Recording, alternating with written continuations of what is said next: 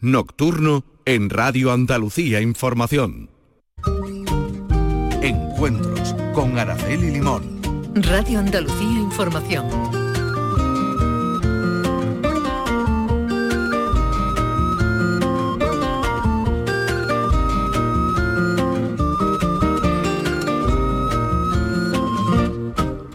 Saludos a todos. En el programa Encuentros recibimos hoy a la escritora Carmen Posadas, que viene acompañada de su último libro, Licencia para espiar, un libro que recoge las historias de las mejores espías de Occidente de todas las épocas.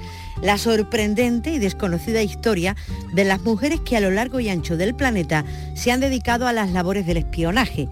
Mujeres, algunas anónimas, otras no tanto, que han formado parte de los complots más extraordinarios de la historia. Entre ellas destaca la espía española África de las Heras, alias Patria, que alcanzó el grado de coronel de la Unión Soviética, aunque procedía de una familia muy próxima a Franco, que tejió una red de espías por toda América del Sur. Carmen Posadas conoció el espionaje de primera mano, cuando su padre, diplomático de profesión, fue destinado a Moscú en el año 1972. En plena Guerra Fría, ella y su familia descubrieron pronto que su embajada estaba infectada de micrófonos y que el personal del servicio informaba de todo a la KGB. Carmen comenzó su carrera literaria en 1980, escribiendo primero literatura infantil y juvenil género que cultivó hasta 1987. En 1998 ganó el Premio Planeta con su novela Pequeñas Infamias. Nuestra invitada nació en Montevideo, estudió en Inglaterra, se casó en Rusia y desde hace años vive en España, pero se siente uruguaya porque dice que no le gusta a la gente que renuncia a sus raíces.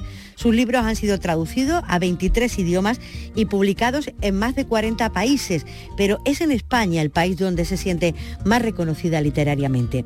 Para su último libro nos deja un titular muy sugerente. El sexo es un arma muy efectiva para el espionaje.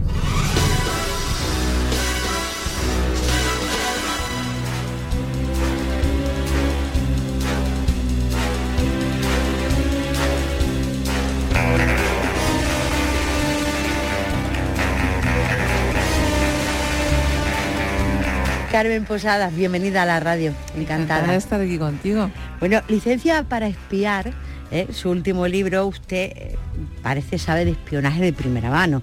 Ni lo ha leído, ni se lo han contado.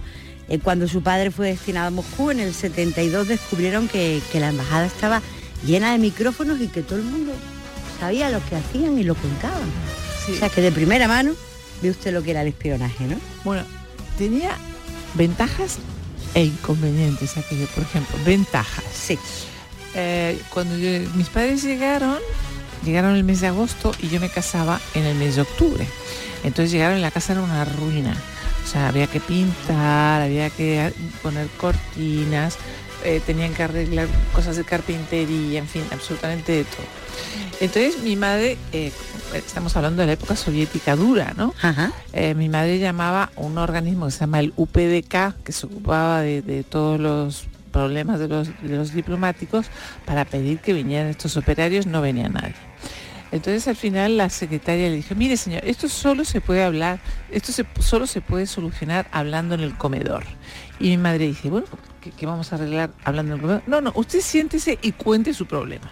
Entonces mi madre se sienta en el comedor y empieza a decir, no, yo que admiro tanto la Unión Soviética, este país extraordinario que ha puesto el hombre en el espacio, pero mi hija se casa dentro de dos meses y aquí no consigo que venga ni un pintor, ni un carpintero, ni un fontanero.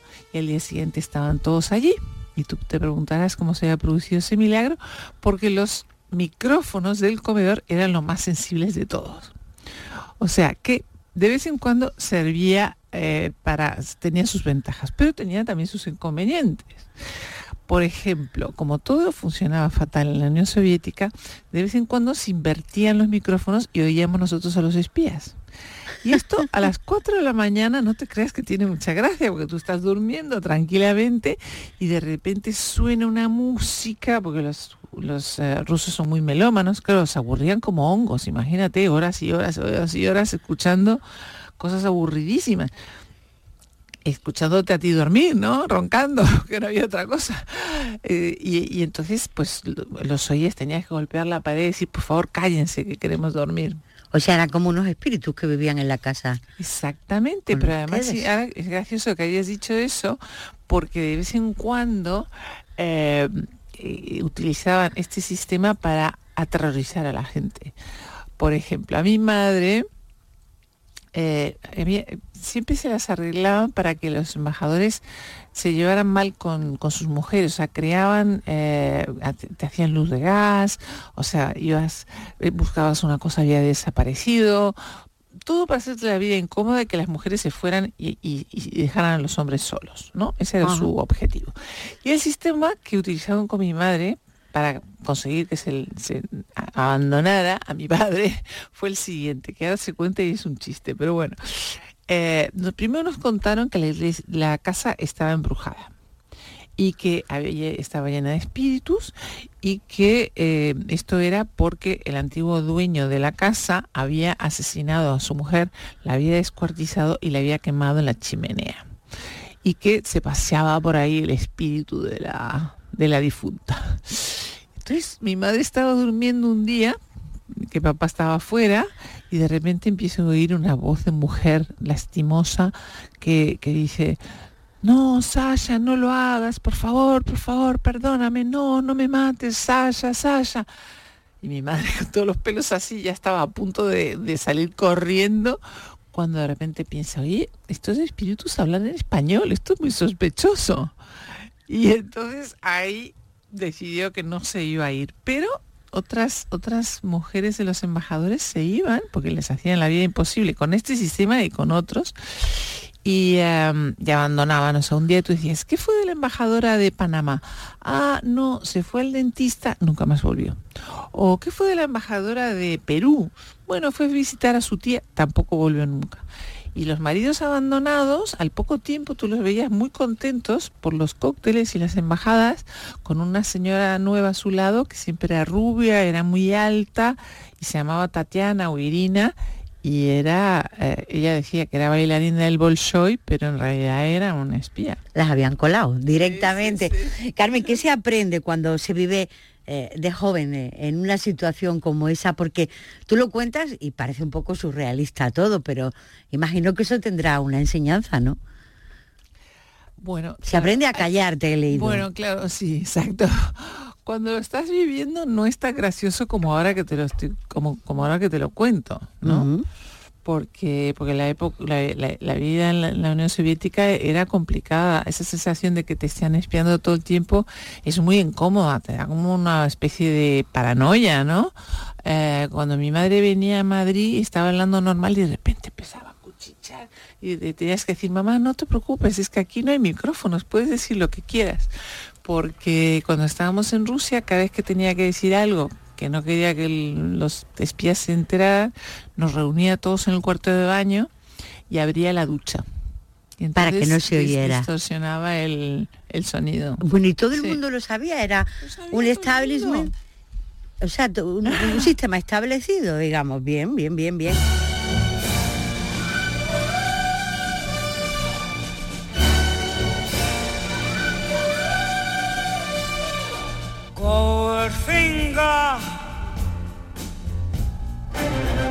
He's the man, the man with a Midas touch, a spider's touch. Such a cold finger beckons you to enter his web of sin. But don't go in. En el libro usted eh, cuenta historia, reúne historia de, mujeres espías. Y a mí me gustaría saber, eh, ¿usted piensa que las mujeres espían mejor que los hombres? Eso se lo pregunté a... Yo al final del libro entrevisto a dos espías, una que estuvo, estaba en activo y otra que ya estaba retirada, ¿no? Y le preguntaba que cuál era el, precio a pagar por convertirse en una, en una espía. Y entonces me decía que lo más duro de todo es el silencio. Y claro, eh, ella estaba hablando desde el punto de vista de espías que, que, tienen un trabajo más burocrático, porque hay otras que están haciendo operaciones, que están en operaciones, quiere decir que te tienes que infiltrar en, en una banda terrorista o una célula yihadista o cosas así. Son algunas mujeres lo hacen, pero el precio a pagar entonces es altísimo, porque tú tienes que abandonar tu vida eh, absolutamente. O sea, no puedes comunicarte con tu familia, ni con tus hijos. Eh, cualquier, si, alguna vez descubren que no eres esa personalidad falsa que te has creado para infiltrarte, es que te matan, O sea, que es una... Es, es, muy, muy duro. Pero incluso las que tienen un trabajo más burocrático, también tienen que pagar un precio elevado que es el, el silencio. Entonces yo le preguntaba, pero bueno, a ver, ella además es madre de familia numerosa. Digo, ¿cómo se puede ser espía y madre de familia numerosa? Esto es muy complicado. pues eh, me dijo que, mm, que, sus hijos no sabían a qué se dedicaba, que cuando se jubiló se lo dijo y casi se caen de espaldas, porque imagínate, mamá, mamá, una espía, pero en cambio su marido sí lo sabía. Pero de todas maneras, eh, tenía que estar, tenía una doble vida, o sea que no le podía decir ni a sus padres, ni a sus amigos, ni por supuesto a sus hijos a qué se dedicaba. ni en qué trabajaba, claro. Sí, hay una parte de tu vida que es eh, completamente clandestina, digamos, y que, y que no puedes contar. Pero por el carácter de una mujer eh, sí lleva mejor el proceso, ¿no? De, es menos, no sé, las mujeres somos, no, quería decir humilde, menos, menos enviosadas, digamos. Los hombres toman esto de una forma distinta. Yo creo que a los hombres les gusta más alardear. Sí. O sea, tarde o temprano lo quieren contar, ¿verdad? Eso es un problema. si has hecho algo extraordinario, quieres que la gente se entere pero las mujeres son mucho más discretas en eso. Fíjate que mm, durante la, mm, la, Segunda Guerra Mundial hubo muchas mujeres que hicieron labores de espionaje, yo qué sé, en los años 50, en los años 50 o incluso durante la guerra, hicieron eh, algunas eh, eh, operaciones muy muy importantes y luego se callaron como muertas, no volvieron a hablar del tema y a lo mejor eso se descubrió al cabo de de 30, 40, 50 años. Aquí en España, por ejemplo, hubo una espía que se llamaba, la, llamaban la reina de corazones. Eh, ¿Tú te acuerdas de la película de Úrsula Andrés, esta con James Bond, ¿no? sí. La salida de Úrsula Andrés del, agua, y no sé qué, de bikini blanco. Bueno, eso está inspirado en esta señora que se llamaba Irina y era eh, ucraniana, descendiente de una familia emparentada con los Romanov, que cuando los soviéticos invaden eh, Ucrania, la familia tiene que huir con lo opuesto, por supuesto, tiene que dejar absolutamente todo y se instalan en Francia. Y entonces ella decide unirse a los, a los servicios secretos alemanes porque mm, pensaba que los único, el único país que podía salvar a Ucrania de los soviéticos eran los nazis.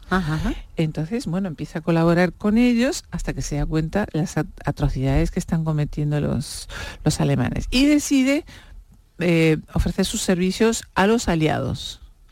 O sea que eh, ella eh, actuaba en el, en el, estrecho de Gibraltar, ya sabes que el estrecho de Gibraltar es un lugar muy sensible porque es por donde es la entrada del Mediterráneo y aquello era un nido de espías. Bueno, esta señora estuvo operando durante toda la guerra y luego dejó los servicios secretos y se dedicó a hacer tartas de manzana y tocar el piano y tener muchos niños.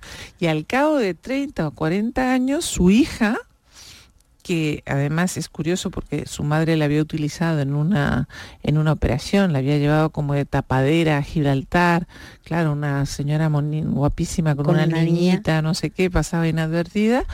Eh, lo ha contado, pero, pero si no, no se hubiera sabido nunca. Y como esto, muchos casos. ¿Cómo encontró a todas las mujeres de las que se refiere o de las que habla en licencia para, para espiar? ¿Cómo fue haciendo esa colección de, de espías? Bueno, lo primero que hice fue hablar con alguien que, trabaja en el CECIP, que por supuesto no me, iba a dar ninguna información, tampoco se lo iba a pedir yo, porque sabía que era imposible, pero le dije, mira, quiero que me des eh, libros eh, lo más fidedignos posibles y lo más eh, que, hayan estudiado el fenómeno del espionaje a lo largo de, la, historia. Entonces me dio como tres o cuatro libros muy serios y muy sesudos y, muy minuciosos y aburridísimos. Y pero ¿cómo se puede, cómo se puede escribir, un libro tan, pesado, tan pesado sobre un tema tan interesante? Bueno, la razón es que eh, lo que nosotros mm, sabemos de los espías es como la guinda del pastel. O sea, lo que escribe Ian Fleming sobre James Bond, o lo que escribe Graham Greene, o lo que escribe John Le Carré, que como tú sabes, los tres autores fueron espías y después se convirtieron en, autores de novelas de éxito, de novelas de espías de éxito. Eh, son las eh, mm, operaciones más eh, llamativas. Pero luego el espionaje tiene otras fuentes de información igualmente importantes, pero mucho más grises, que son, por ejemplo, la gente que se dedica a escuchar conversaciones durante horas y horas y horas, ¿no? Sí. O, los eh, confidentes, gente que va y vende información a los servicios secretos, que hay que tener mucho cuidado, porque a lo mejor te están vendiendo una, una, trola muy grande, una trola muy grande. y ahora te voy a contar una anécdota porque a mi hermana Dolores le intentaron fichar para que fuera espía. ¿Ah, sí? Porque mi hermana habla ruso muy bien. Y entonces, pues ah, eh, le dijeron que por qué no, que si quería ser espía. Entonces ya estaba como loca, imagínate, qué ilusión, qué ilusión, sí, claro que quiero ser espía. Hasta que se enteró de qué, en qué, mejor dicho, en qué iba a consistir su misión. Iba a estar sentada en una mesa durante 12 horas escuchando Radio Moscú. Bueno, claro, ya no le divirtió tanto el asunto, pero e, ese tipo de información también es importante. Y, mm, después está el, ciberespionaje, que también es muy aburrido, pues estás delante de un ordenador horas y horas y horas. Entonces, eh, yo lo que quería retratar con este libro es la, parte más glamurosa y más interesante. Pero todo lo que te he contado antes también es espionaje y es muy eficaz y muy importante.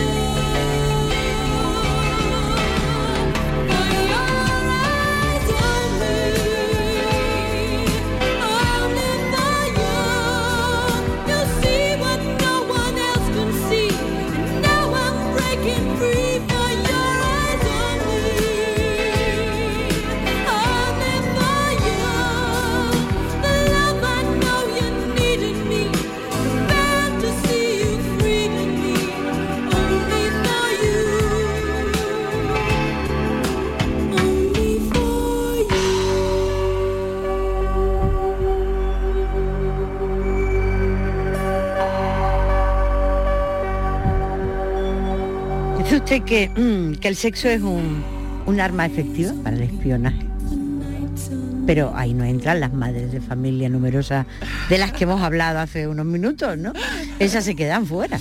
Claro, esto obviamente es, em, por lo menos en los países occidentales, es, eh, es, voluntario, ¿no? Que tú quieras hacer ese tipo de misión. Ya no lo es tan voluntario en, en los países eh, por ejemplo, en la Unión Soviética o en China. En China se, estima que en este momento el 70% de la información que consiguen los chinos eh, de eh, espiando a empresas o a políticos en los Estados Unidos lo hacen a través de lo que se llama trampas de miel, que es el sexpionaje. Lo cual no quiere decir que eh, te vayan a colocar una novia guapísima china, porque a lo mejor está en la novia que te han colocado es holandesa, pero está al servicio de los de los chinos. Detrás siempre, claro. Bien, bien, bien. Dice usted que vivimos rodeados de espías. leía anoche mientras preparaba la entrevista y pensaba, todos vivimos rodeados de espías, los normales y corrientes también vivimos rodeados de espías. ¿Tantos espías hay en el mundo? Bueno, también se lo pregunté a una de mis dos espías. Sí. Y, me dijo, sí, sí, vivimos rodeados de espías. Yo le dije, claro, sí, ya sé que Alexa te espía, que el teléfono te espía, que el reloj te espía. Me dice, no, pero aparte de eso, los servicios secretos de, todos los países tienen informantes. Y digo, ¿quiénes son los informantes? Pues gente que tiene acceso a conversaciones ajenas. Por ejemplo, los taxistas. Claro es que los taxistas oyen una cantidad de cosas eh, que pueden ser muy interesantes para los servicios secretos. O las peluqueras, los peluqueros, me decía, no sé por qué uno se relaja muchísimo en la peluquería y habla de lo que no debe. o, los conserjes de hotel o las chicas que trabajan eh, eh, como camareras en, las habitaciones.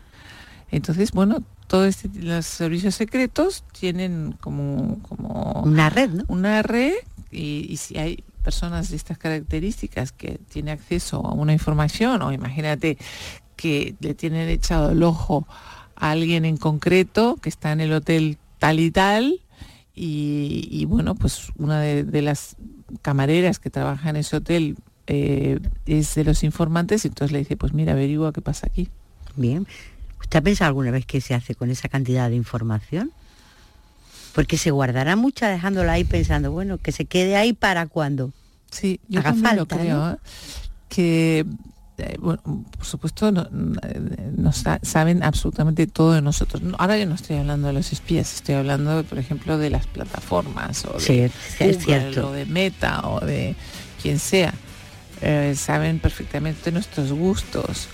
Eh, tú vas a comprar un libro y al mismo, a los 10 minutos te ofrecen siete libros de la misma característica porque ya saben que, cuáles son los que te gustan. O se te rompe el tostador y te ofrecen un tostador. Bueno, pues eh, hasta ahora esa información eh, es para, para vendernos cosas, pero están almacenando información sobre nosotros permanentemente. Vete a saber qué hacen con eso más adelante. Claro, y para qué la quieren y para qué la usan.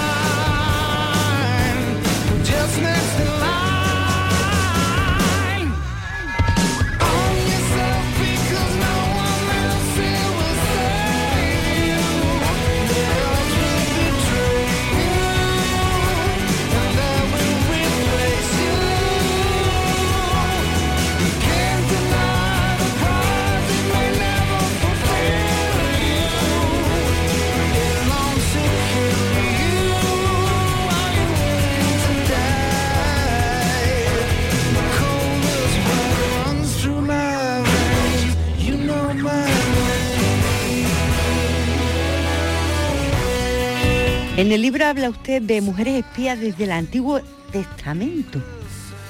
Bueno, porque en el, los Ya había espías entonces. Bueno, mucho antes.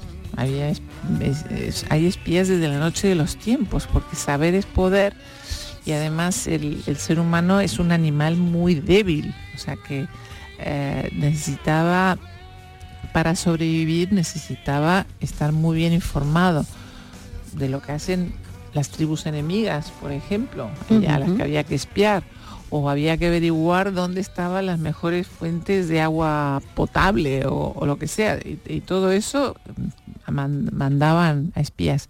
Entonces, en esos libros aburridísimos que me leí, que le recomendaron, que me recomendaron, todos coinciden en que la, mm, la, primera misión de espionaje que está documentada en el mundo occidental está en la Biblia.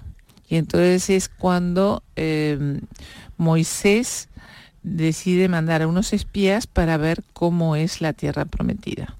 Entonces manda unos espías, manda 12 espías, uno por cada una de las tribus de Israel, y estos dan información contradictoria. Entonces em, vuelven a Moisés y, y, y Yahvé se enfada muchísimo porque dice que, que, cómo es posible que vieran, no confiaran en él, que los pues ya sabes, ya como ya ve no tenía una, una memoria, mejor dicho, una paciencia muy muy larga en aquella época y condena al pueblo elegido a vagar otros 40 años por el desierto. Entonces están vagando por el desierto y cuando mm, se acaba ese periodo de tiempo, ya Moisés se ha muerto, viene Josué, que es su sucesor, una vez más quieren averiguar cómo es la tierra prometida y en concreto cómo es la ciudad de, Jericó, que es, ya sabes que eh, los, el pueblo elegido toma esta, esta ciudad rodeándolo con trompetas y tocan las trompetas y las murallas caen y todo lo demás.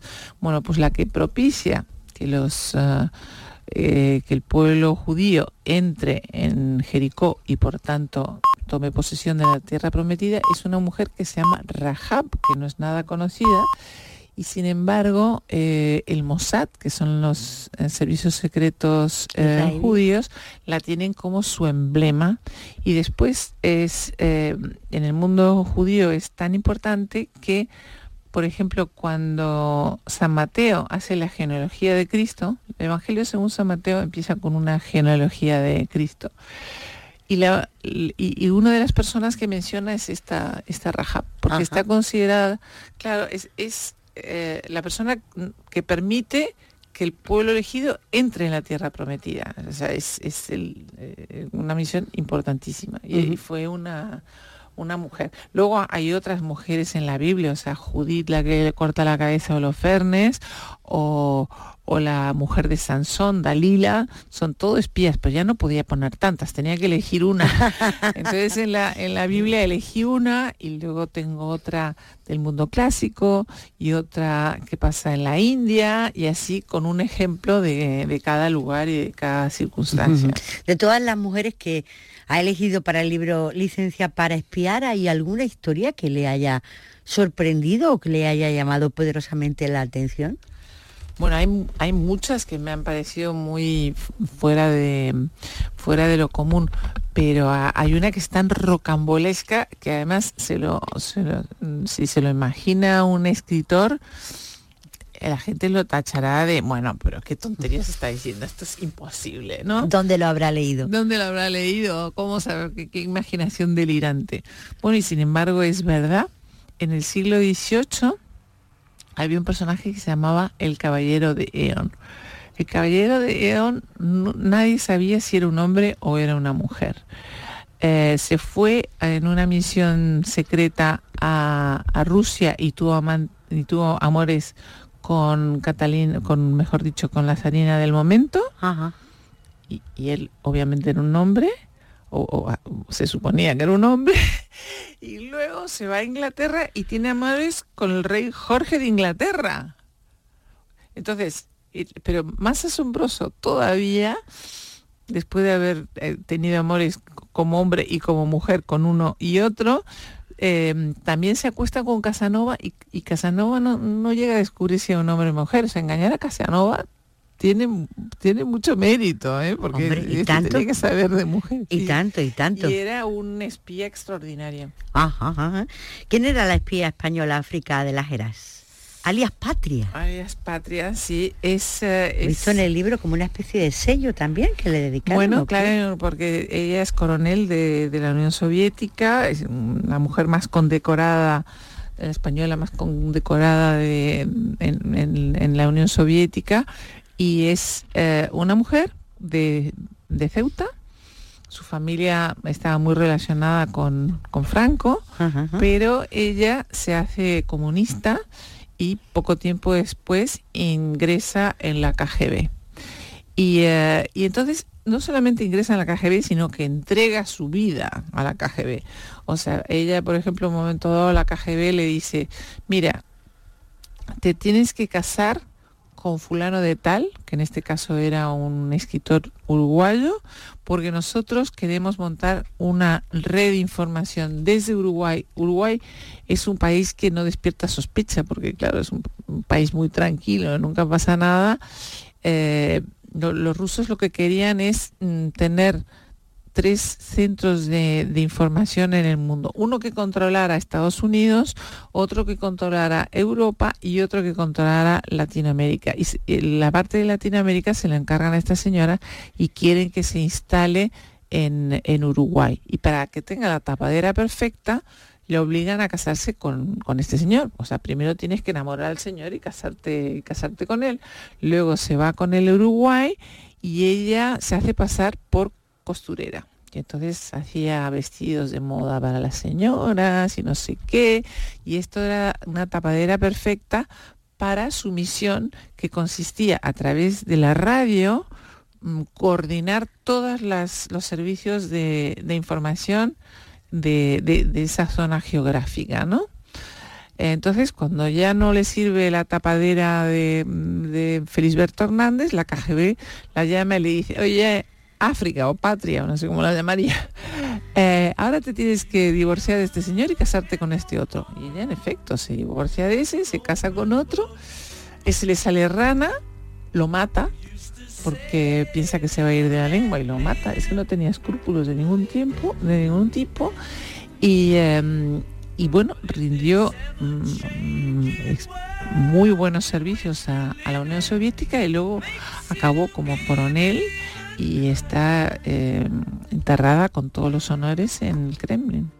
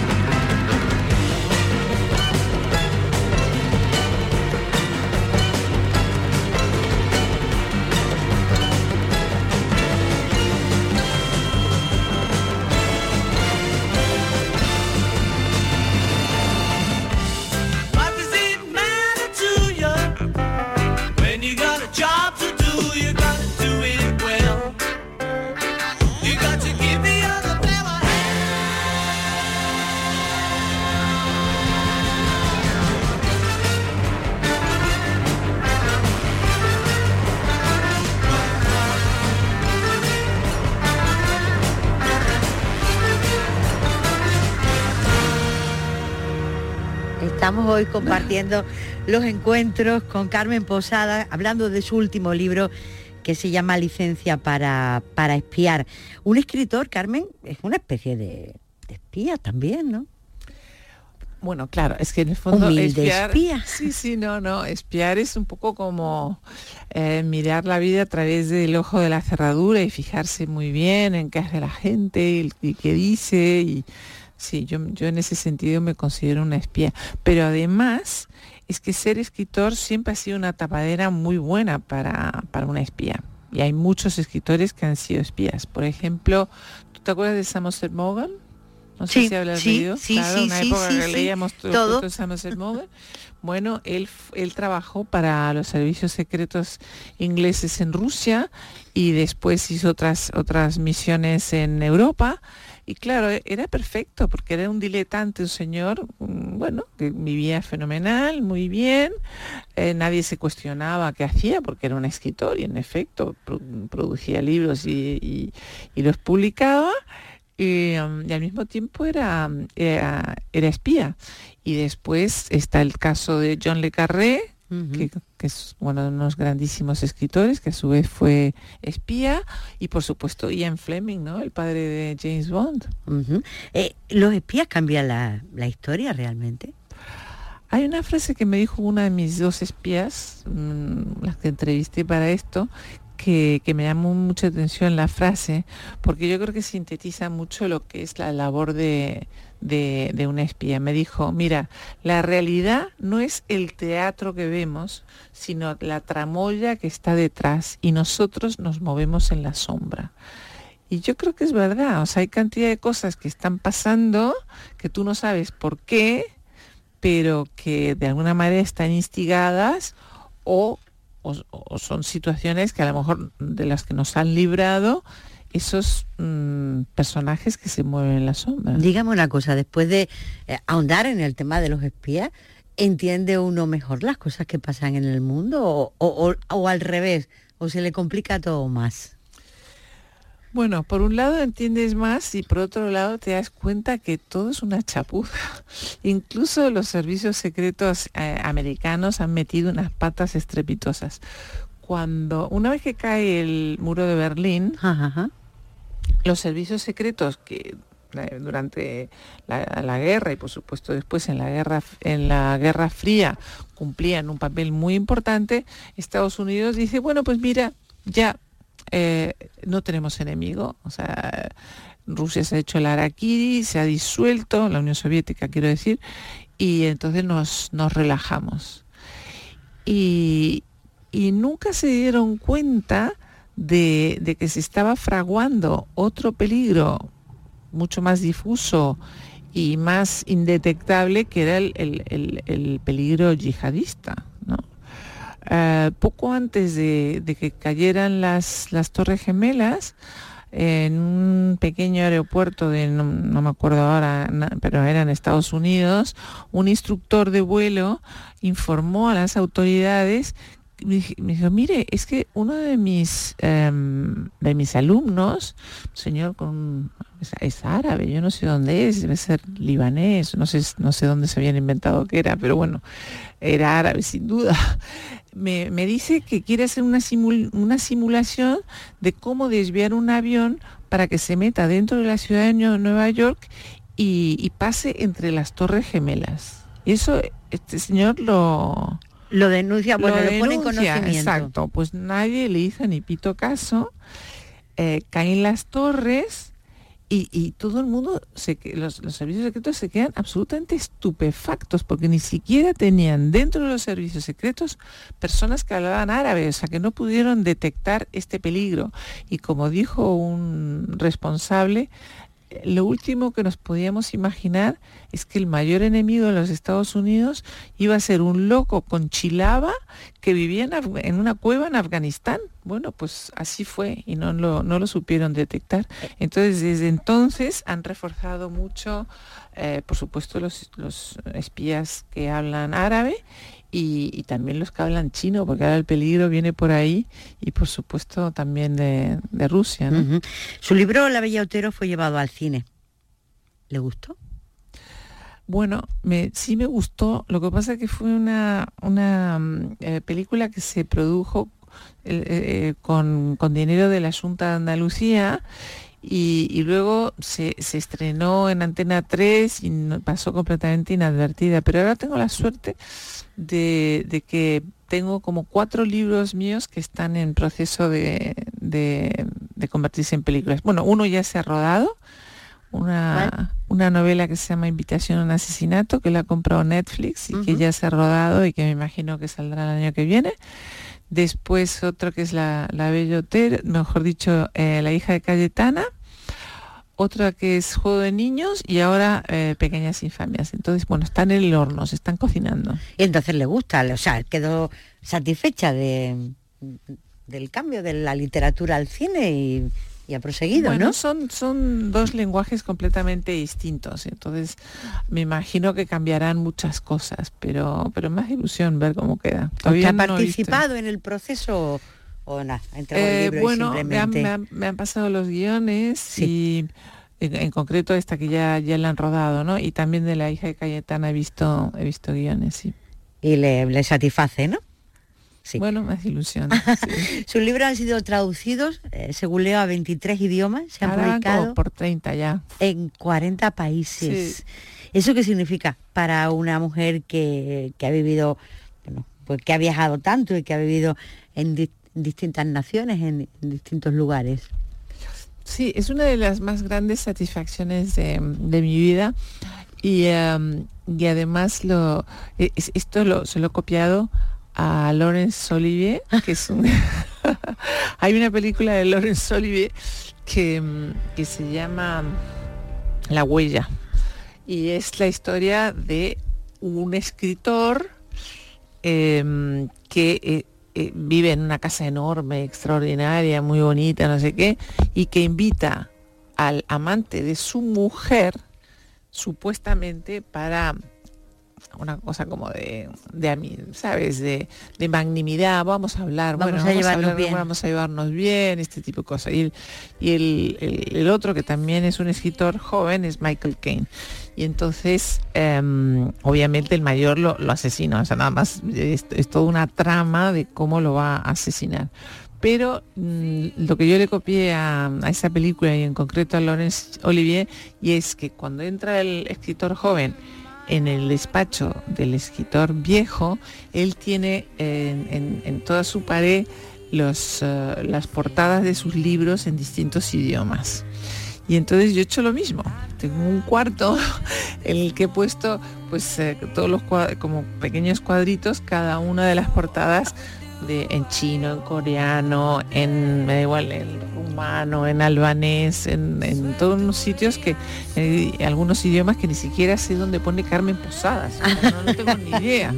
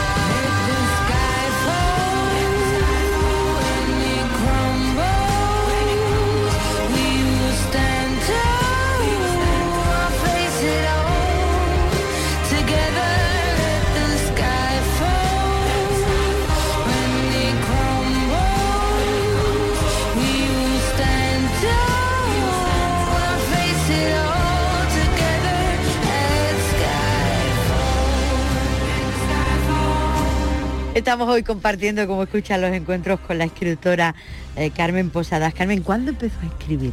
¿Cuándo empezó toda esta aventura? ¿Cuándo toda empecé a escribir o cuando empecé a publicar? Ah, porque escribía antes de publicar. Claro, claro, sí.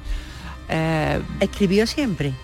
Bueno, yo de niña era, era, era muy fea y muy acomplejada y entonces escribía un diario que era como mi refugio, un diario que por suerte se ha perdido, porque es una cosa bochornosa, eh, y que es el comienzo de, mi vocación.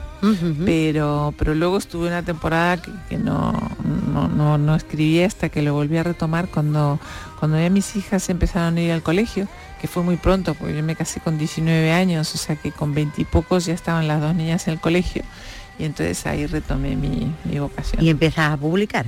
Y empiezo por... Bien, bien, bien. Eh, empezó escribiendo literatura infantil y juvenil. ¿Por qué? Porque tenía niñas pequeñas, porque era lo que le atraía. ¿Los niños son más fáciles o más difíciles? No, no, empecé a escribir para niños porque mm, yo nunca fui a la universidad, porque todo lo hice al revés. O sea, yo primero me casé, eh, y, después vino todo lo demás. Normalmente la, la gente primero estudia, luego trabaja y luego se casa, ¿no? Eso es así. Pero como, como no había ido a la universidad, eh, siempre pensé que, que escribir era una cosa que quedaba muy fuera de mis posibilidades, ¿no? Así que eh, empecé escribiendo para niños, tuve suerte porque me dieron un premio, eh, un premio al, Ministerio del Mejor Libro Editado de, de 1984 y, y, bueno, pues a partir de ahí siempre me he dedicado a escribir. Me tardé mucho en, escribir novela por eso, por, porque me daba miedo, no sabía si estaba a mi altura. Ajá. Usted nació en Uruguay, estudió en Inglaterra, vivió en Rusia, en Argentina, tiene nacionalidad española.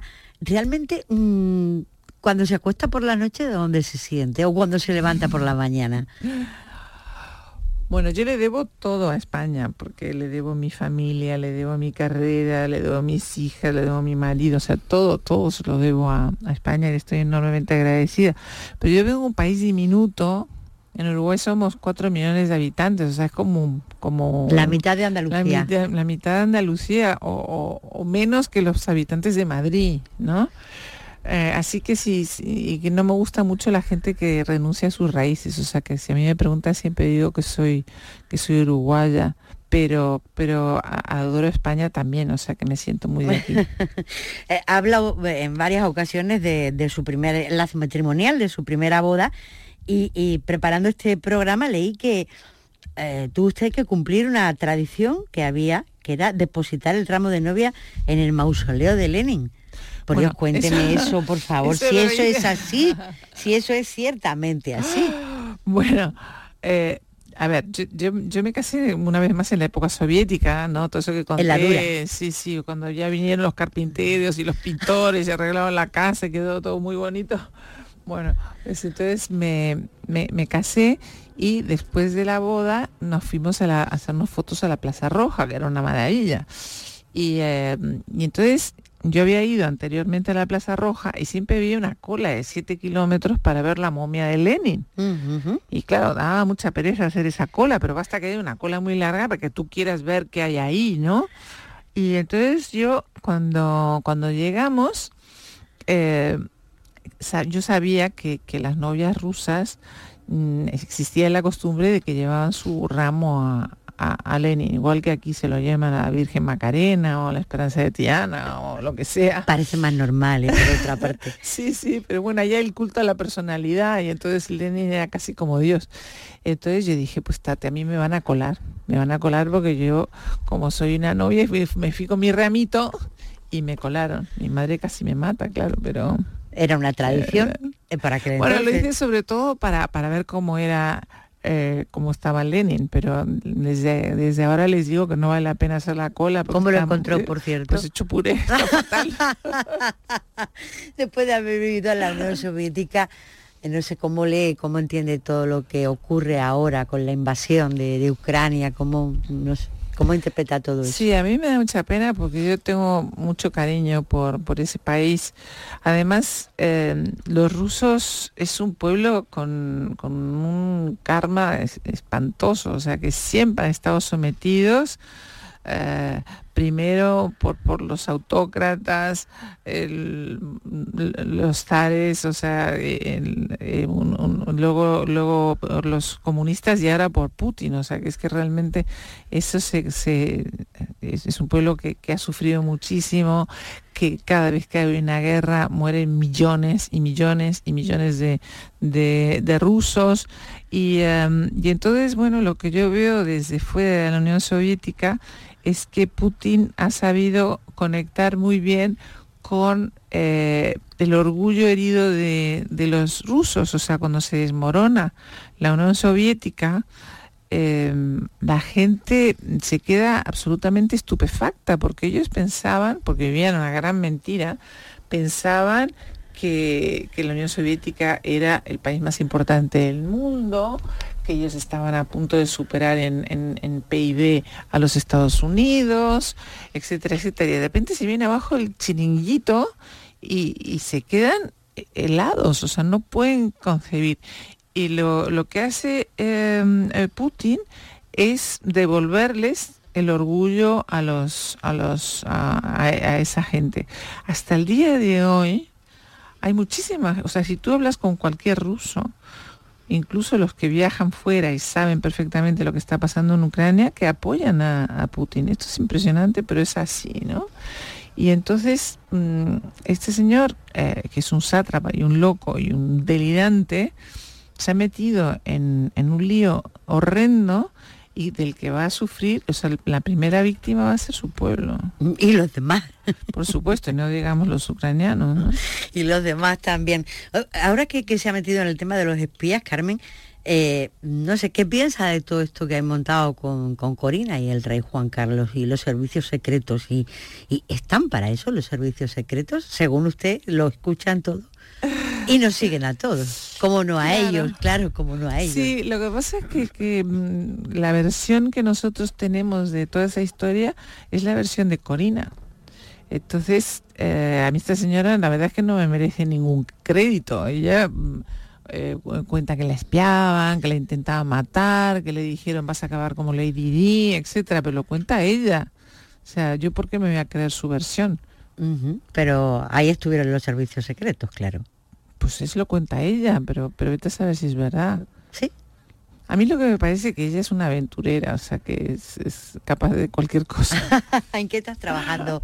Ahora, aparte de la promoción de, de este libro, eh, que le podemos decir ya a los oyentes, eh, está siendo una promoción absolutamente agotadora.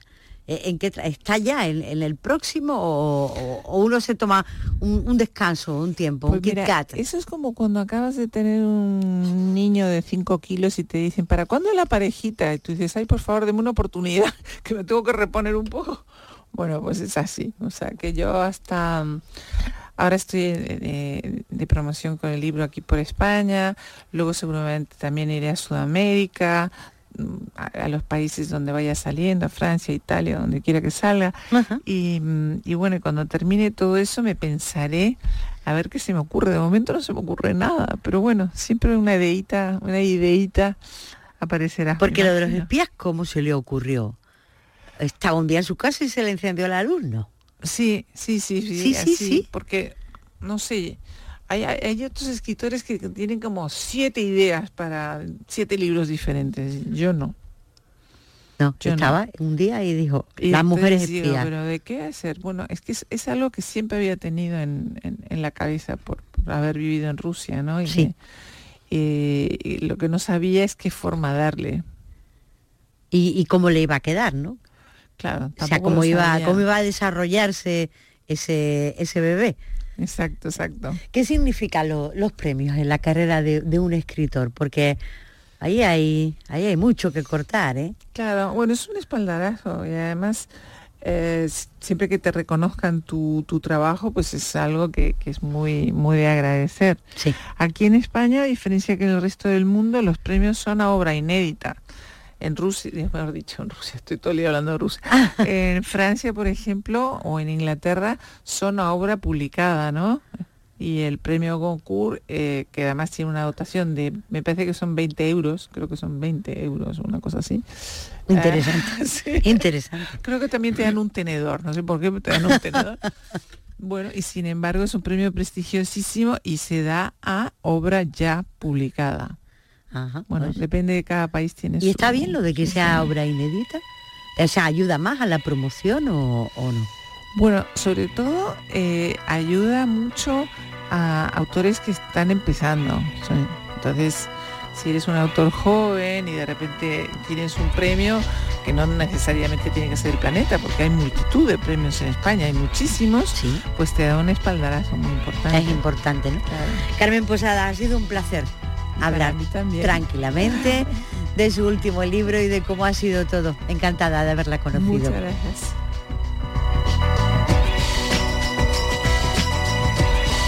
Encuentros con Araceli Limón. Radio Andalucía Información.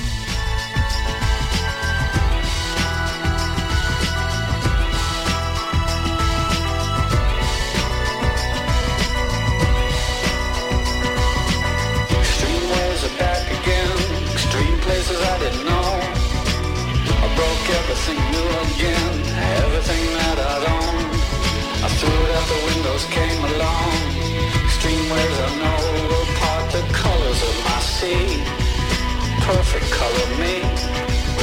Extreme ways that help me. That help me out late at night. Extreme places I had gone. That never see any light. Dirty basements, dirty noise, dirty